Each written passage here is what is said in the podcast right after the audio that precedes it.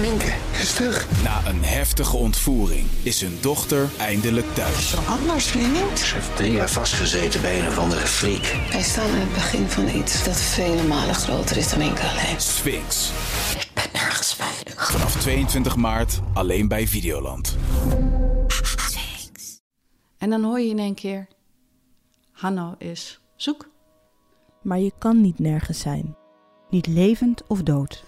Is die vrijwillig weggegaan? Is die gedwongen? Of, of, of wat ook maar. Zou die gewoon ontvoerd zijn? Mijn naam is Iris van den Boom. En samen met Ditja Kaba ga ik op zoek naar wat er is gebeurd met Hanno. Een doodgewone vader die van de een op de andere dag spoorloos verdween. Hè? Hanno? Hoe dan? Waarom dan? Open Eind. Een podcast van het A D. Vanaf zevenentwintig mei te beluisteren via je favoriete podcast-app en ad.nl slash podcast.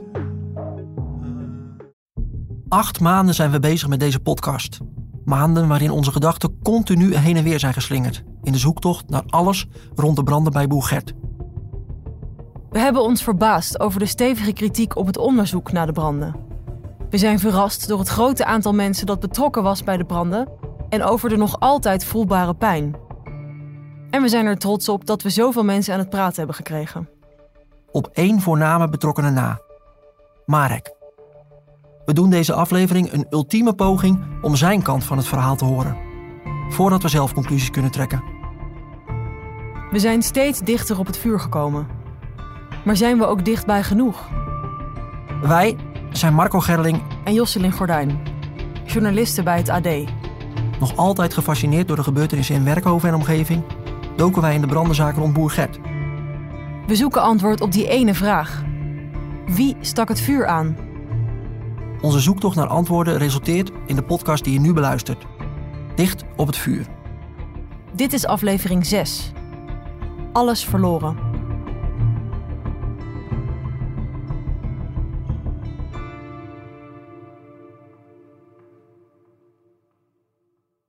Op het moment dat we schrijven aan deze laatste aflevering... zijn de eerste afleveringen al te horen.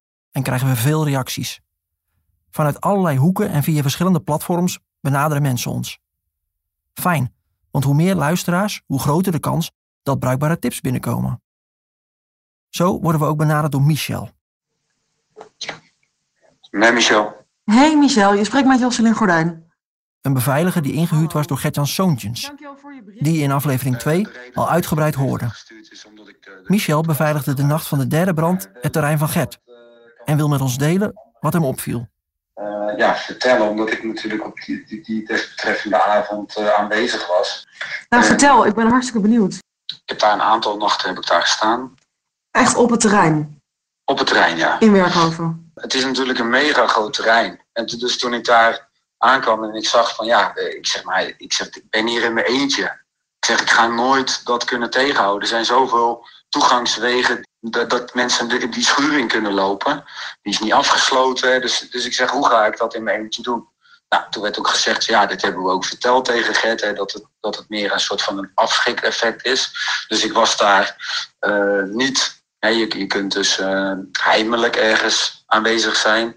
Maar ik was daar gewoon heel erg overduidelijk aanwezig. Dus ik, ik hield gewoon mijn lichten aan van mijn auto. Ik reed gewoon een rondje met mijn auto. Gewoon dat er continu beweging was op het terrein. Ja.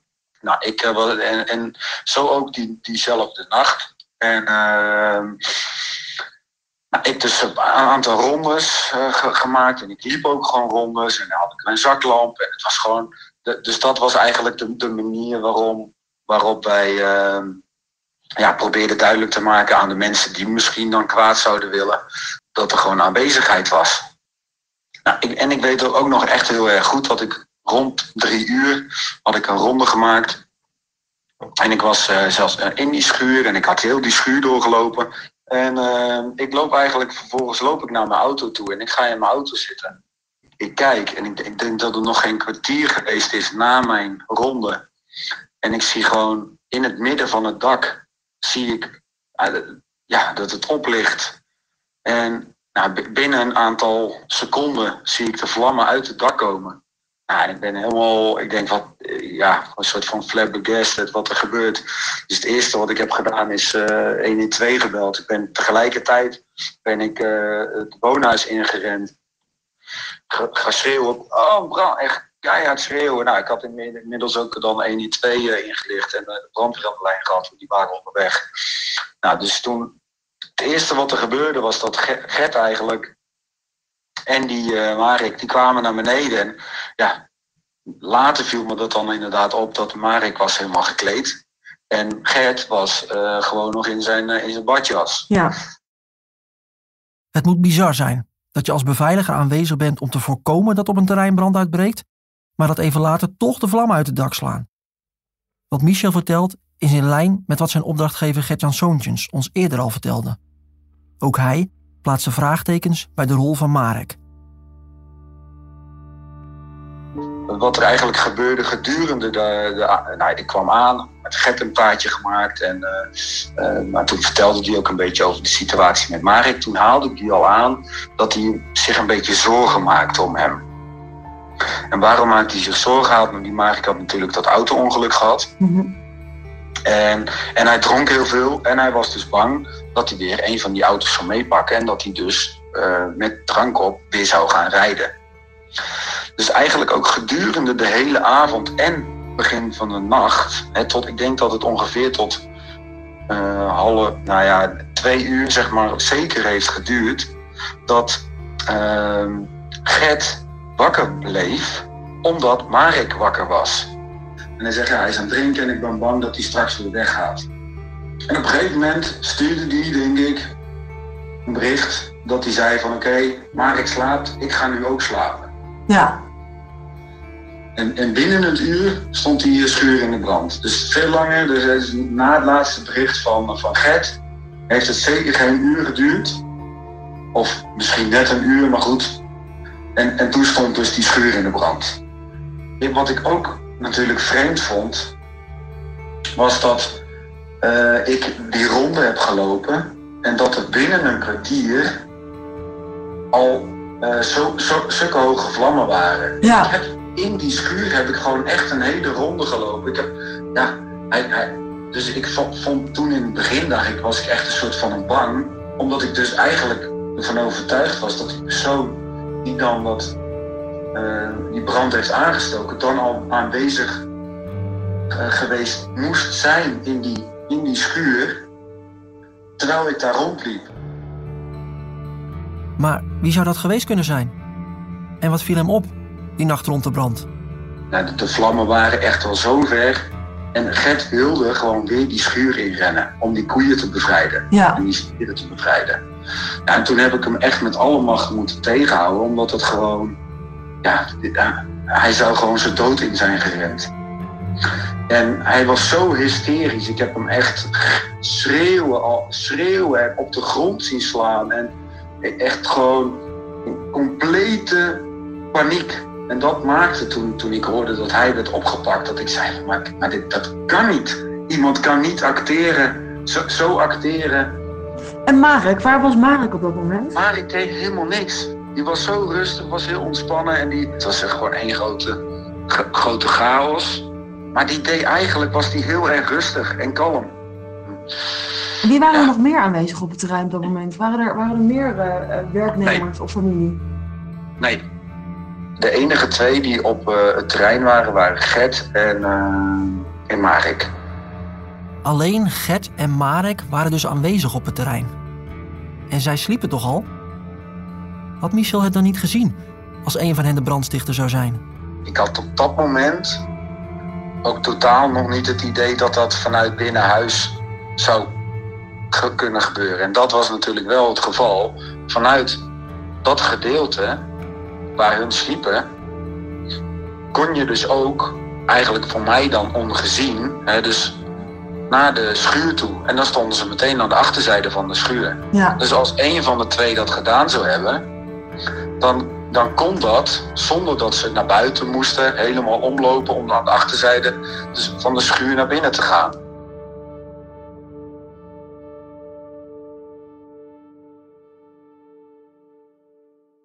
En, en, um, want het klinkt zo alsof het bijna dan wel van, van hun moet komen, omdat dat minder opvallend... Kon je ook mensen zien die van een andere kant hadden kunnen komen? Dat, ik, ik, ik kan niet zeggen van dat er niemand vanuit het land... Hè, want als je ja. het land erachter kijkt, ja. als iemand daar op de grond gaat liggen... Ja, ik zie niks. En hij, hij ziet mij uit uh, de schuur lopen en hij remt die schuur in. En hij gooit uh, benzine neer en hij steekt dat ding in de fik. Ja, hoe lang heb je daarvoor nodig? Ik weet het niet. Kijk, het, het zou je binnen een paar minuten zou je dat kunnen doen. Ja. En vervolgens, vervolgens ren je weer het land in. Dus die optie is er ook. Dat, dat had makkelijk gekund en ik, dan had ik niemand hoeven zien. Nee. Dat terrein is gewoon simpelweg te groot om dat met één persoon zo op die manier te beveiligen. Ja, ja, ja, het is gigantisch. Ik denk uh, uh, dat er uh, als ooit de waarheid bovenkomt, dat het echt uh, ja, dat, dat het wel een hele heel bijzonder uh, en misschien ook wel een heel bijzonder gevaarlijk uh, uh, verhaal kan zijn. Dus ja. Uh, ja, ik zou zeggen, pas vooral heel goed op jezelf en op je collega. Onze zoektocht naar antwoorden leidt, zoals je inmiddels doorhebt, naar Marek, de man die zo vaak terug is gekomen tijdens gesprekken. Om hem te vinden moeten we volgens zijn moeder naar Polen. Ook Gert denkt dat hij in zijn thuisland zit. Het land dat Marek in tweeduizend veertien verliet op zoek naar geluk in Nederland. In tweeduizend negentien, toen Gerts imperium plat was gebrand en het bedrijf Nature's Best failliet was verklaard, zou Marek weer terug naar Polen zijn gegaan. Terug naar het familiehuis dat op zijn naam staat, waarvan we via via het adres kregen. Google Street View laat een boerderijtje zien, verscholen achter een rij bomen, aan een smal weggetje op het Poolse platteland. Buren zijn honderden meters verderop en het wegdek ziet er slecht uit. Voor we naar Polen gaan, bereiden we ons tot in de puntjes voor op de trip. We weten niet of Marek betrokken is bij criminele activiteiten of dat hij dat is geweest. Het lijkt erop dat hij niet gevonden wil worden. In de afgelopen maanden hebben we hem vanaf verschillende Facebook-accounts berichten gestuurd. We hebben hem met verschillende telefoons, Poolse en Nederlandse nummers, gebeld en geappt. 's Morgens, 's middags, 's avonds en zelfs 's nachts. We twijfelen of het nummer wel klopt, of dat iemand ons, misschien expres, een verkeerd nummer gaf. We twijfelen zelfs of hij nog leeft, omdat het gerucht ging dat hij in Oekraïne is gaan vechten. Bewijs daarvoor hebben we niet kunnen vinden. We spreken de reis door met tolk Annemarie, die onze komst aankondigt bij de Poolse politie. Omdat het volgens haar verstandig is ons ook zelf voor te stellen en te vertellen wat we komen doen, bellen we een plaatselijk Pools politiebureau. Politie Brodnica. Hallo, um, do you speak English? No. No, okay. And uh, a colleague of you does... Oh. Dit was weinig succesvol. Als we het een dag later nog eens proberen, neemt de politie de hele middag de telefoon niet op. We zullen het dus moeten doen met de voorbereiding vanuit Annemarie, die ons op het hart drukt niks te laten escaleren. De Poolse politie werkt anders dan de Nederlandse, zegt ze. We moeten geen discussie aangaan. Duidelijk maken dat we niet uit zijn op gedoe. Niet zomaar een terrein oplopen. We moeten ervan uitgaan dat de politie geen Engels spreekt en minder bereikbaar is. Wees op je hoede, wordt ons op het hart gedrukt. Wait for about ten to fifteen minutes. After that we will depart and we'll commence our flight to Gdańsk. Flight time today one hour twenty minutes. Eind maart landen we op de luchthaven van Gdańsk, zo'n twee uur rijden verwijderd van zijn mogelijke adres. Na veel telefonisch contact in de weken voorafgaand aan onze reis ontmoeten we daar voor het eerst Thomas. After a year, after a year of this uh, Duolingo application. Oh, Duolingo, ja. Yeah. Yeah, I still have. You recognize me. No, it didn't. We can learn you all kinds of words. Yeah. Een internationaal georiënteerde veertiger uit Polen, die ons gaat helpen bij onze zoektocht in zijn land. Niet lang na het middaguur rijden we vanaf de parkeerplaats van de luchthaven richting het zuiden, richting de plaats Toruń. Die ken je wellicht van Copernicus en van de lokale geglazuurde koekjes. Onderweg praat Thomas honderd uit over zijn veranderende land. Wij zijn vooral extra geïnteresseerd in zijn gedachten over de Poolse politie. Want van alle kanten hebben we te horen gekregen vooral oog te moeten hebben voor onze eigen veiligheid bij dit avontuur.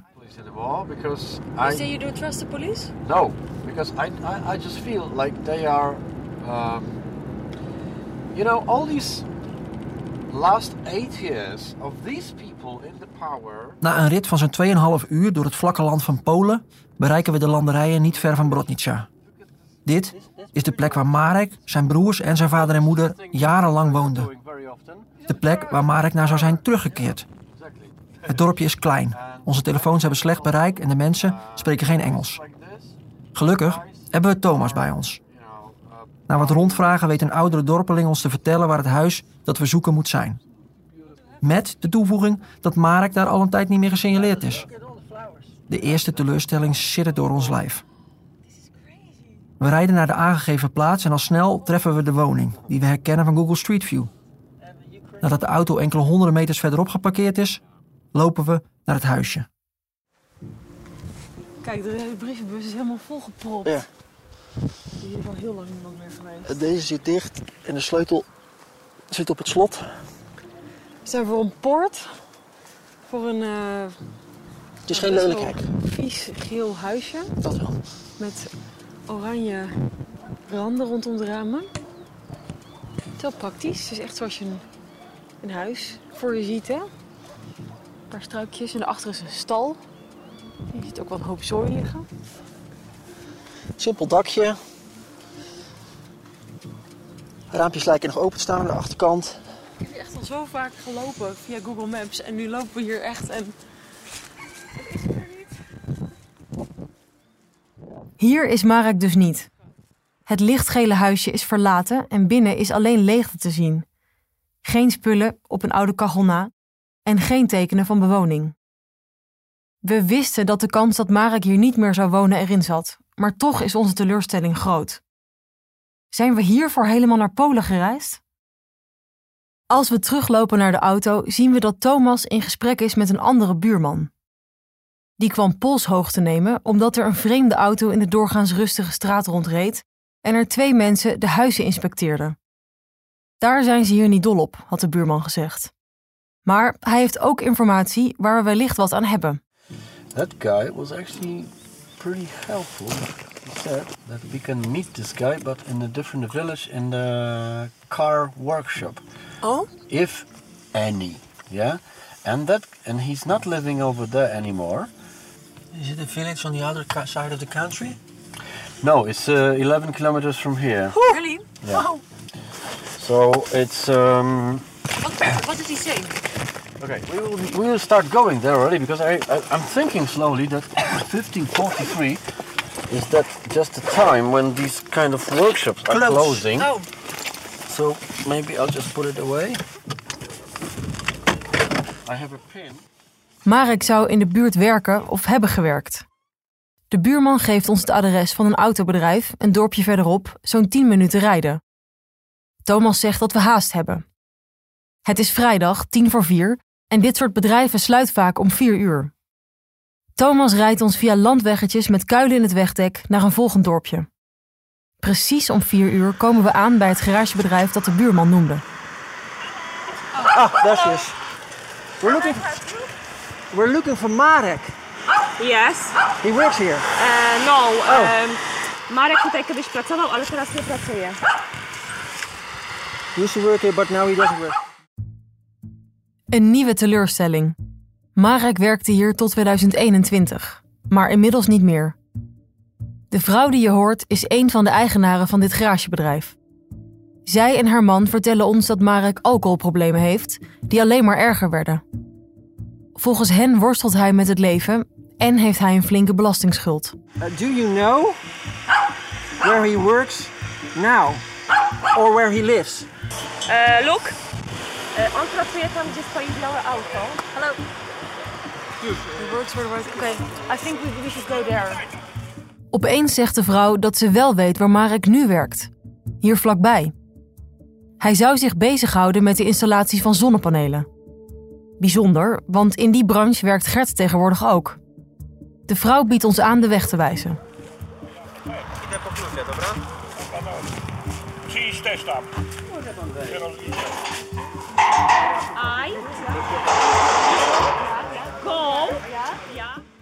We snellen achter de vrouw aan, die op een man afrent die net een auto in wil stappen. Marek, chef, zegt ze. Ze vraagt de man naar Marek. Precies op dat moment horen we een ronkende Volkswagen Station aankomen rijden met daarin drie jonge mannen. Op de bijrijdersstoel zit een man die ons bekend voorkomt, van foto's van Facebook en WhatsApp. Het is hem echt, Marek.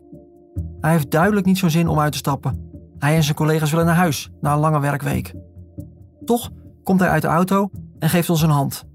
Hij ruikt naar drank, maar heeft direct door dat wij de journalisten zijn die hem al maanden via telefoon en sociale media bestoken.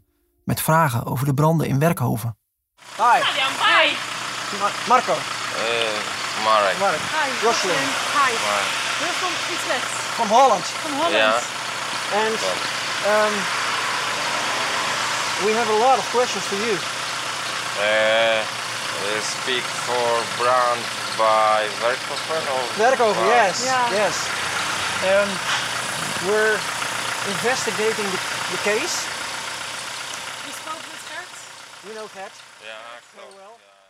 We kunnen het bijna niet geloven dat hij echt voor ons staat. Achter Marek blijft de auto met daarin zijn collega's ronken. We besluiten meteen de belangrijkste vraag te stellen. Want het lijkt erop dat we weinig tijd hebben. Dan valt de motor stil. We have one question. Who did it? If Pep didn't do it, who did it? Ja, uh, ik moet. Jij? Ja. Jij moest het doen. Ja, ja. Maar heb jij brand gemaakt? Nee, dit, nee. nee dit, dit, nee. Ja, ik weet niet. Voor mij, dit is, ja, dit is een beetje moeilijk. Uh, eerste denken, voor mij, uh, dit is ik, ik denk, dit, dit, dit. Maar wie is Geeft Marek nou toe dat hij het gedaan heeft? Op onze vraag of hij het gedaan heeft, zegt hij, ik moet. Maar als we het hem nog eens vragen, ontkent hij. Marek is lastig te volgen. Zijn Nederlands is moeilijk verstaanbaar, zijn zinnen onsamenhangend en zijn antwoorden slaan alle kanten op. Als we doorvragen, komt hij met de naam van een persoon die in aflevering vier langskwam. Een persoon die wij eerder afschreven als mogelijke verdachte. Dit is een oud-werknemer van Gert, die tijdelijk in het werknemershuis van Gert in Koten woonde. Waar juli tweeduizend achttien brand uitbrak. Nog voor de branden op de boerderij in Werkhoven dus. We zijn verbaasd. Voor onze tijd op is, vragen we hem naar zijn eerdere uitspraken tijdens het opgenomen hotelgesprek. Dat je de vorige aflevering hoorde. You want to know who did it, but you said stuff in the hotel like nee, mafia. Nee, nee, nee, dit is niks klopt. Nee, but you said it when you were drunk. Ja, ik ben uh, gedrinkt. Ja, yeah. Maar... Je, je was zo... Ik weet niet, ik weet niet. Ik, die verbrand, ik uh, bij Patricia bij thuis. En Gert en Adrian bij uh, bedrijf. Gert uh, sliep, Adrian sliep en alles gebrand. Dat is... kan niet. Nee. Kan niet. Ja, kan ook, ja, maar ik denk, die mensen, mensen is uh, hoog en veel geld en ik denk, kan niet gedaan. Alles wat hij toen in het hotelgesprek zei over maffia en de brandweerman klopt dus volgens hem niet. Het was dronkenmanspraat. Maar ook nu hij voor ons staat, komt hij onsamenhangend op ons over. Wat wel duidelijk is, is dat hij zelf ontkent achter de branden te zitten. Mede omdat hij naar eigen zeggen bij Patricia zou zijn geweest op het moment dat de branden uitbraken. Wij weten uit het gesprek met beveiliger Michel juist dat Marek bij een van de branden als enige aangekleed was. En ook weten we zeker dat hij bij de laatste brand in Werkhoven niet bij Patricia kan zijn geweest, omdat zij toen vanwege haar veiligheid al met de kinderen vertrokken was van het terrein. Bovendien weten we van het gesprek met Gert en Patricia dat Marek nogal eens midden in de nacht uit bed ging, terwijl hij bij Patricia sliep. Marek komt nu met vreemde theorieën over mogelijke brandstichters, waarbij hij Gert niet noemt. Ook vertelt hij aantoonbare onwaarheden over bijvoorbeeld de financiering van auto's die vanuit Nederland naar Polen gingen. En hoe, hoe, hoe zit het met het verhaal van die auto's? Er waren heel veel auto's die gingen hier naartoe, naar Polen. Ja, d- dat is ik, mijn gander. Jouw handel met Gert? Ja, nee, mijn, mijn gander. Handel. Mijn gander. Had jij, die, had jij die ouders betaald? Ja, ik ben betaald. Jij hebt ze betaald? Ja, en Gert betaalt eh, een beetje geld naar mijn kant en straks ik moet sturen naar de andere kant. We willen het ook van hem horen. Heeft hij die branden zelf gesticht? Nee. Echt niet? Nee. Geen één? Nee. Ja, maar wie dan? Ja, ik weet niet. Ik ook denk uh, veel, veel dagen en uh, straks ik probeer allemaal vergeten en uh, niet denken met verder. Tragisch. Dat woord dringt zich op als we Marek zien. Een man van net dertig die overduidelijk moeite heeft om zichzelf op de been te houden in het leven en weinig prioriteit lijkt te geven aan zijn uiterlijk. We weten niet wat we moeten geloven van wat hij zegt. Het euforische gevoel dat we hem gevonden hebben is groot en dat hij de kans krijgt om zijn verhaal te doen. Maar zijn verhaal roept weer nieuwe vragen op. En klopt het wel wat hij zegt? Spreekt hij nu wel de waarheid? That's uh, can we take him? Yeah, you can yeah, take him. Yeah. He have to go. Yeah, I understand. No, moet je meer gaat. We snappen dat we je overvallen, Marek. Ja. Dat je dat het heel raar is dat wij er in één keer voor je nemen. Ja, ik weet niet. Het, het, ja, dat is moeilijk vraag. Het is ook moeilijk, dat snappen we. Do, do you have uh, like tomorrow some time for us? Little time. Ja. Eh. Uh, We, we, we... we can also do it by, by, by, uh, by telephone. We want to hear your story. We hebben hem gewoon gevonden, zeggen we een paar keer tegen elkaar terwijl we terugrijden naar Gdańsk. Na al die maanden of eigenlijk jaren waarin we van het bestaan van Marek wisten, hebben we hem ontmoet. In de dagen die volgen proberen we Marek's uitspraken te checken. Spreken we opnieuw verschillende scenario's door en zoeken we nog maar eens contact met Marek. Het telefoonnummer dat we hadden gekregen bleek juist. Maar reageren op onze verzoeken? Dat doet hij niet. We gaan naar huis met gemengde gevoelens. We zijn blij dat we hem hebben gevonden, want dat had net zo goed niet kunnen lukken. Maar teleurstelling overheerst. Door het gebrek aan duidelijkheid. Wie spreekt de waarheid en wie niet?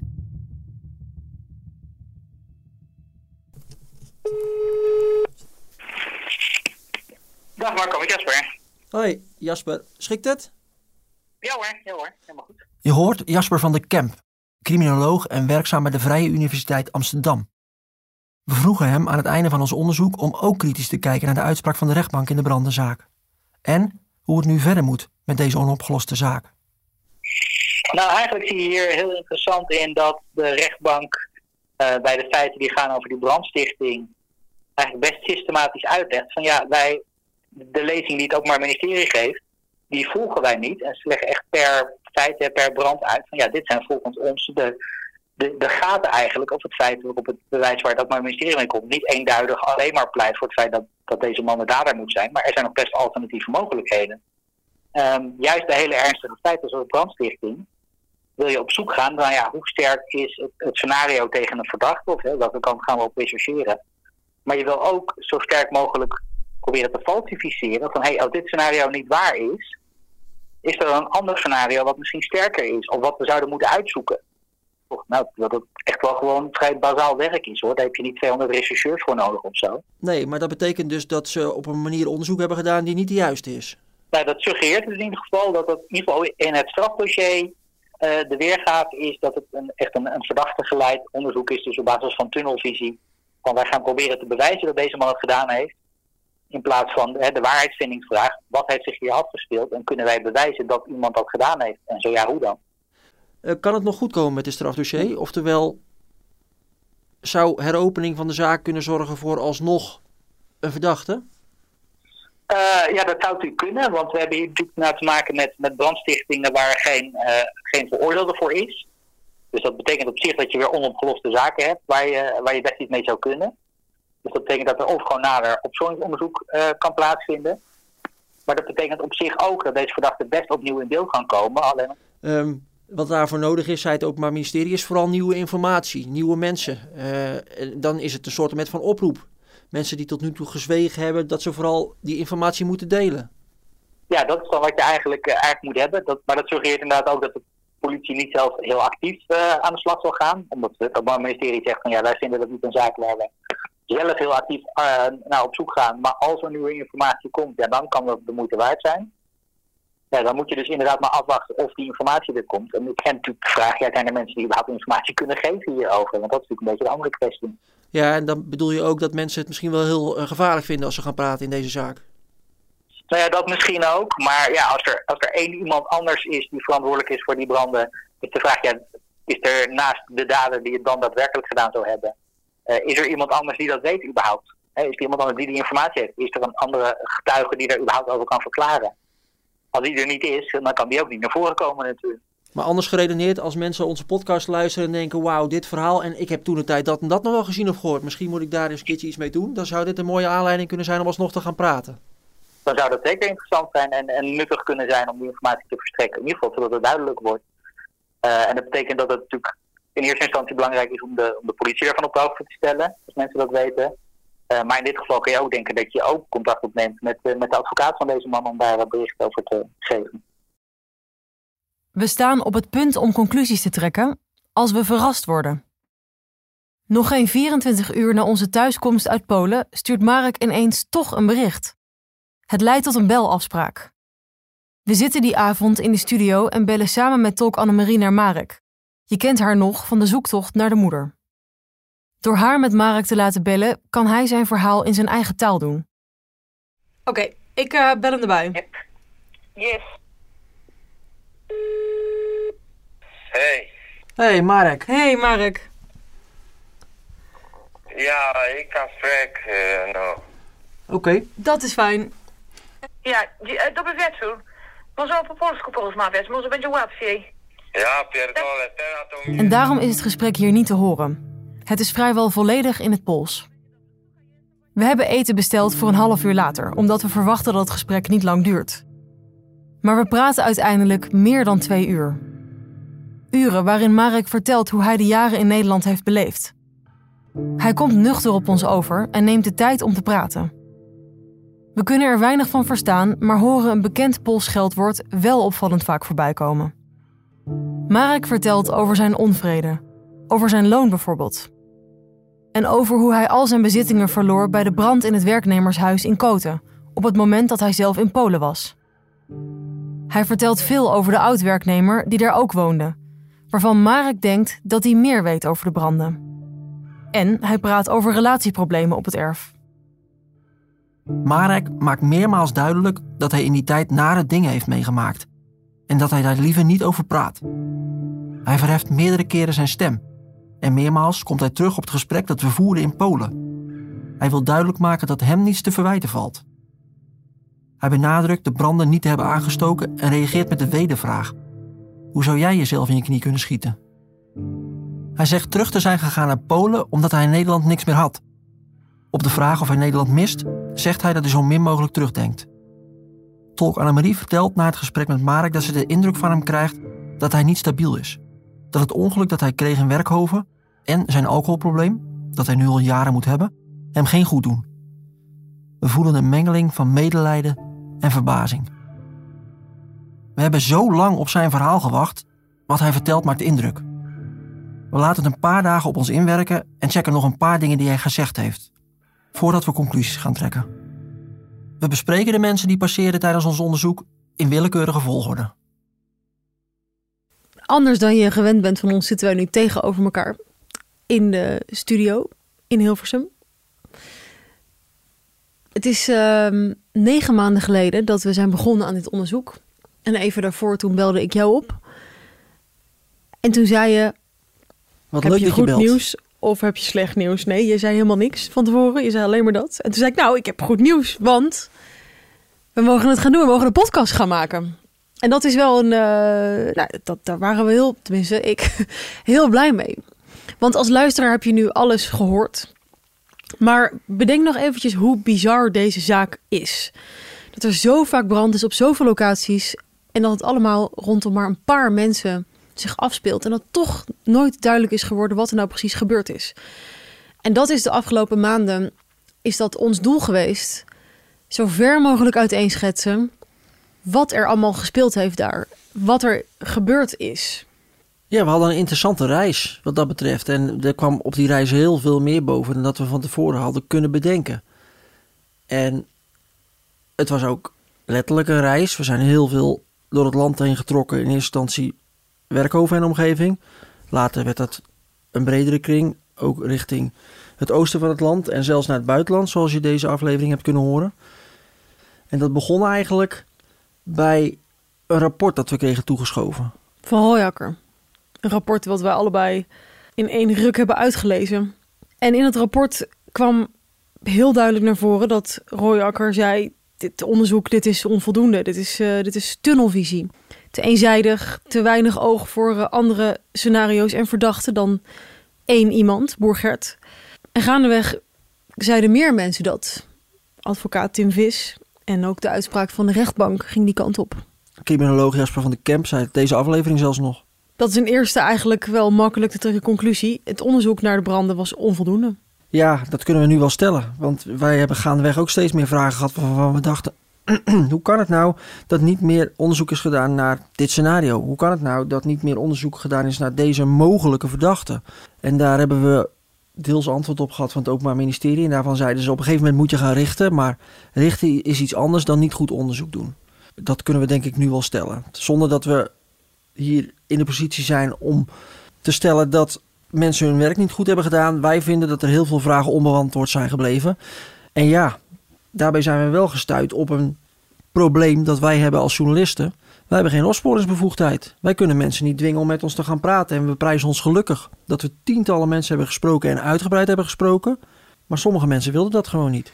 Nee, wij zijn geen rechercheurs.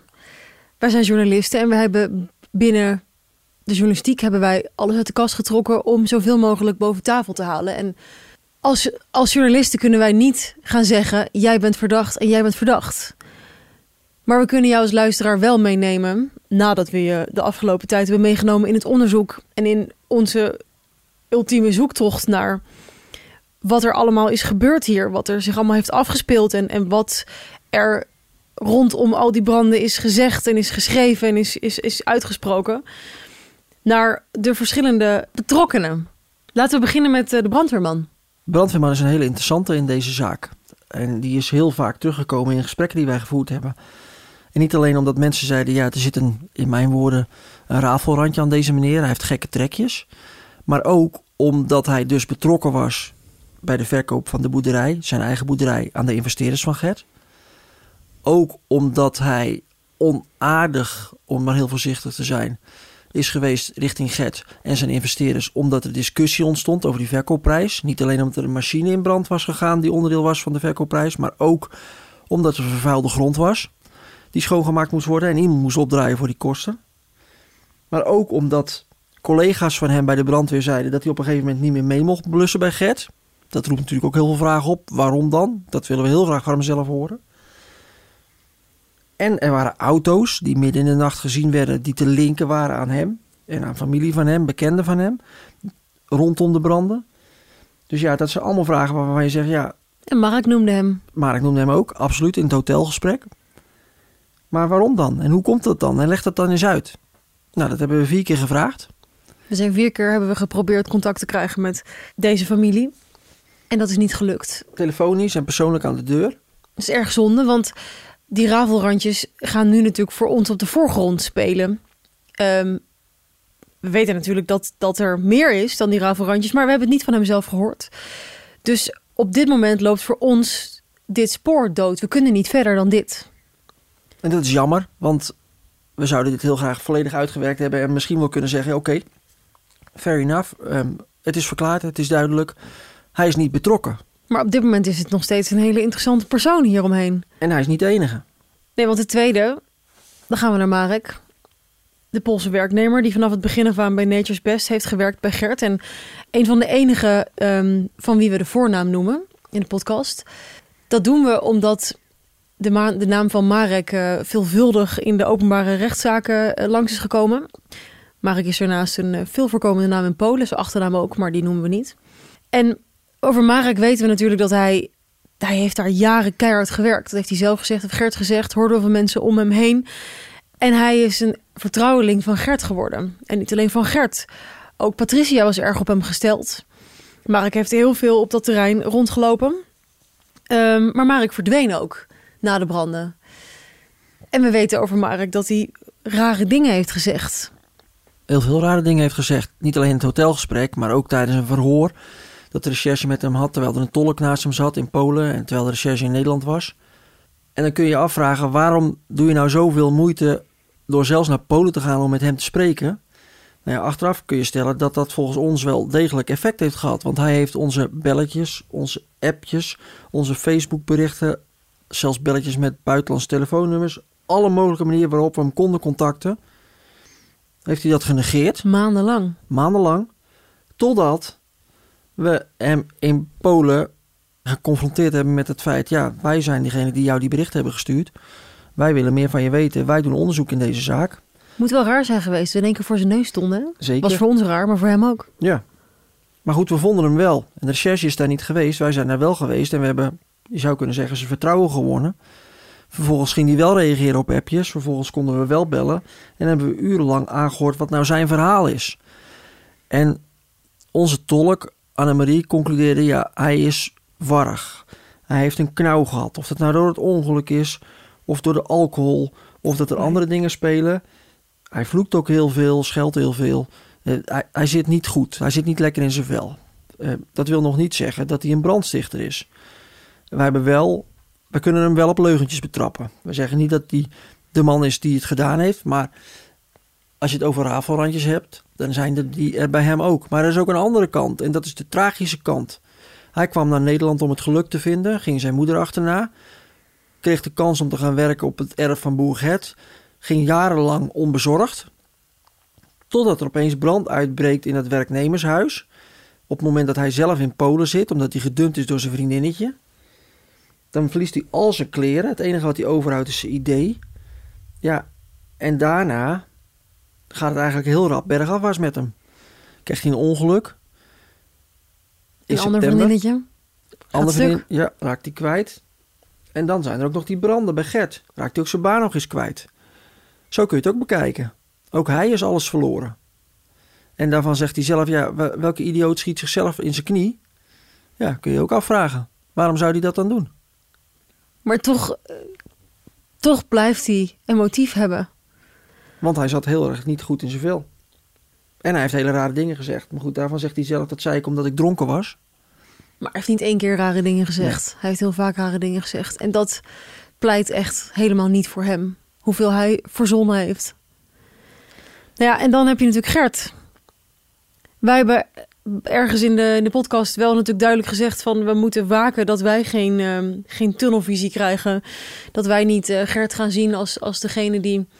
die het absoluut niet gedaan heeft. Want we weten niet of hij het gedaan heeft. Wat we wel weten... is dat we Gert in al die maanden... niet één keer op een leugentje hebben kunnen betrappen. Nee, en dat is opmerkelijk. Hij ontzettend heeft meegewerkt met alles. En dat zijn verklaringen... altijd heel consistent zijn geweest. Hij zei steeds hetzelfde. En als we dingen gingen checken... bleek wat hij zei te kloppen. Dus ja, daarvan kun je zeggen... dat pleit heel erg voor hem. En hij heeft ook, ook dingen die niet positief voor hem uitpakten. Daar heeft hij ook niet over gelogen.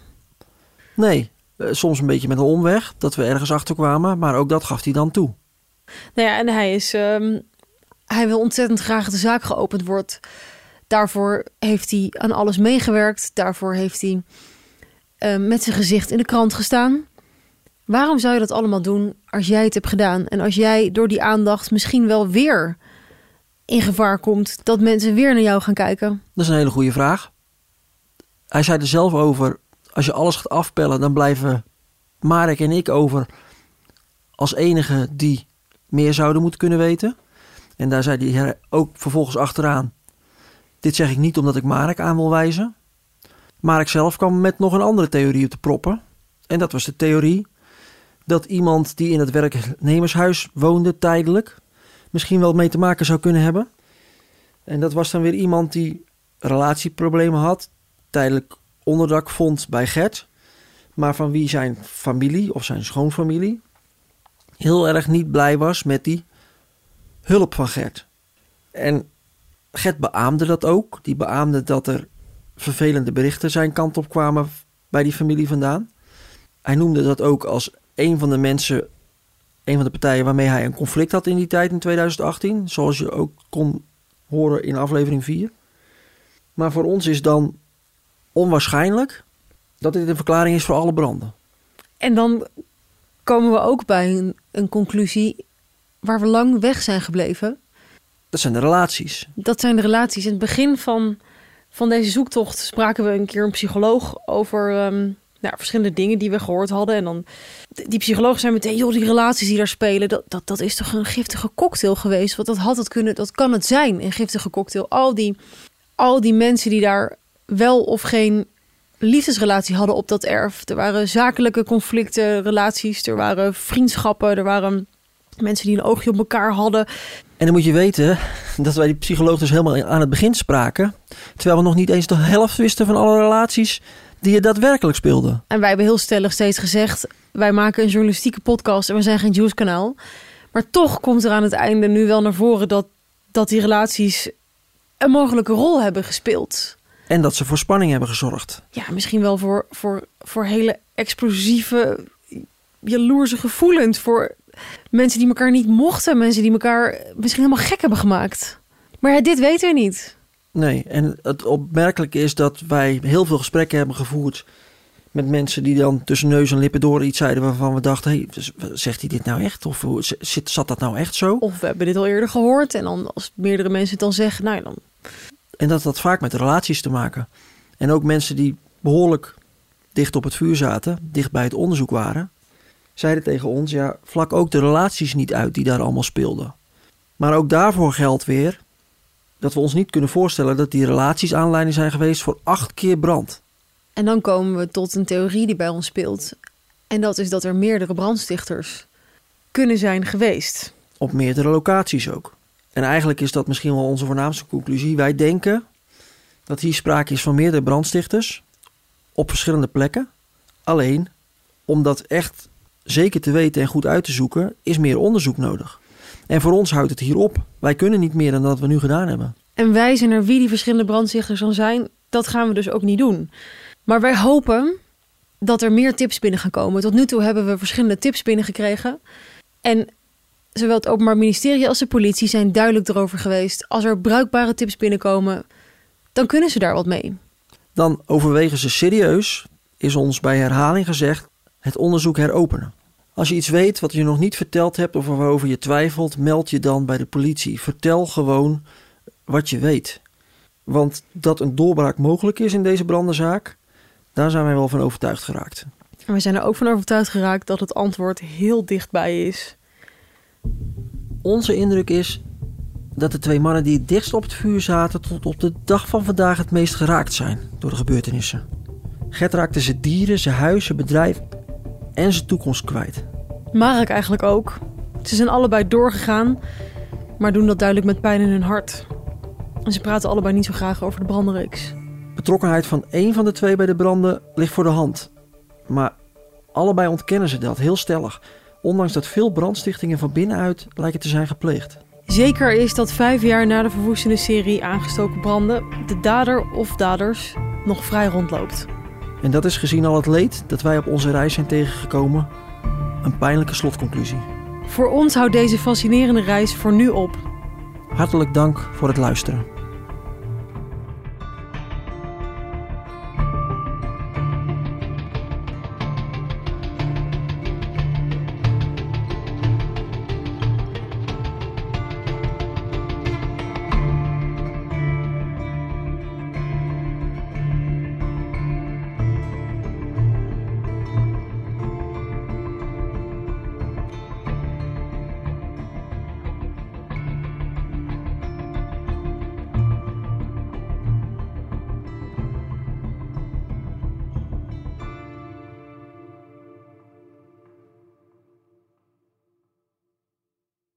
Dit is een productie van A D Utrecht Nieuwsblad, het A D en de aangesloten regionale dagbladen.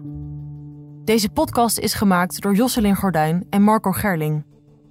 Montage, sounddesign en compositie is gedaan door Daniel Debooi. Eindredactie Peter Koop en Kevin Goes. Het artwork is van Mark Rijntjes. Content management werd gedaan door Kelly de Jong en projectmanagement door Claudia van der Erven. Wil je meer podcasts van het A D horen? Ga dan naar ad.nl slash podcast. Ken je Richard de Mos? Die ooit zo'n succesvolle Haagse wethouder die alweer jarenlang als corruptieverdachte door het leven gaat. Binnenkort begint de rechtszaak. De media spreekt over de grootste corruptiezaak die Nederland ooit gekend heeft. In de podcastserie O O de Mos onderzoek ik, Niels Klaassen, de methode de Mos. Dan haalt hij het op en dan zegt ze cliëntisme. Ja, wat moet hij dan? Wat moet hij dan? Ik sprak aanhangers, critici, de Mos zelf en probeer antwoord te geven op de vraag welke belangen hij nu werkelijk dient. Netwerkcorruptie. Daar geloof ik niet in naïviteit, eerlijk gezegd. Die van zijn dertigduizend kiezers of toch vooral die van een handvol rijke ondernemers die de partijkast spekken. Beluister vanaf nu O O de Mos via ad.nl slash podcasts of in je favoriete podcast app.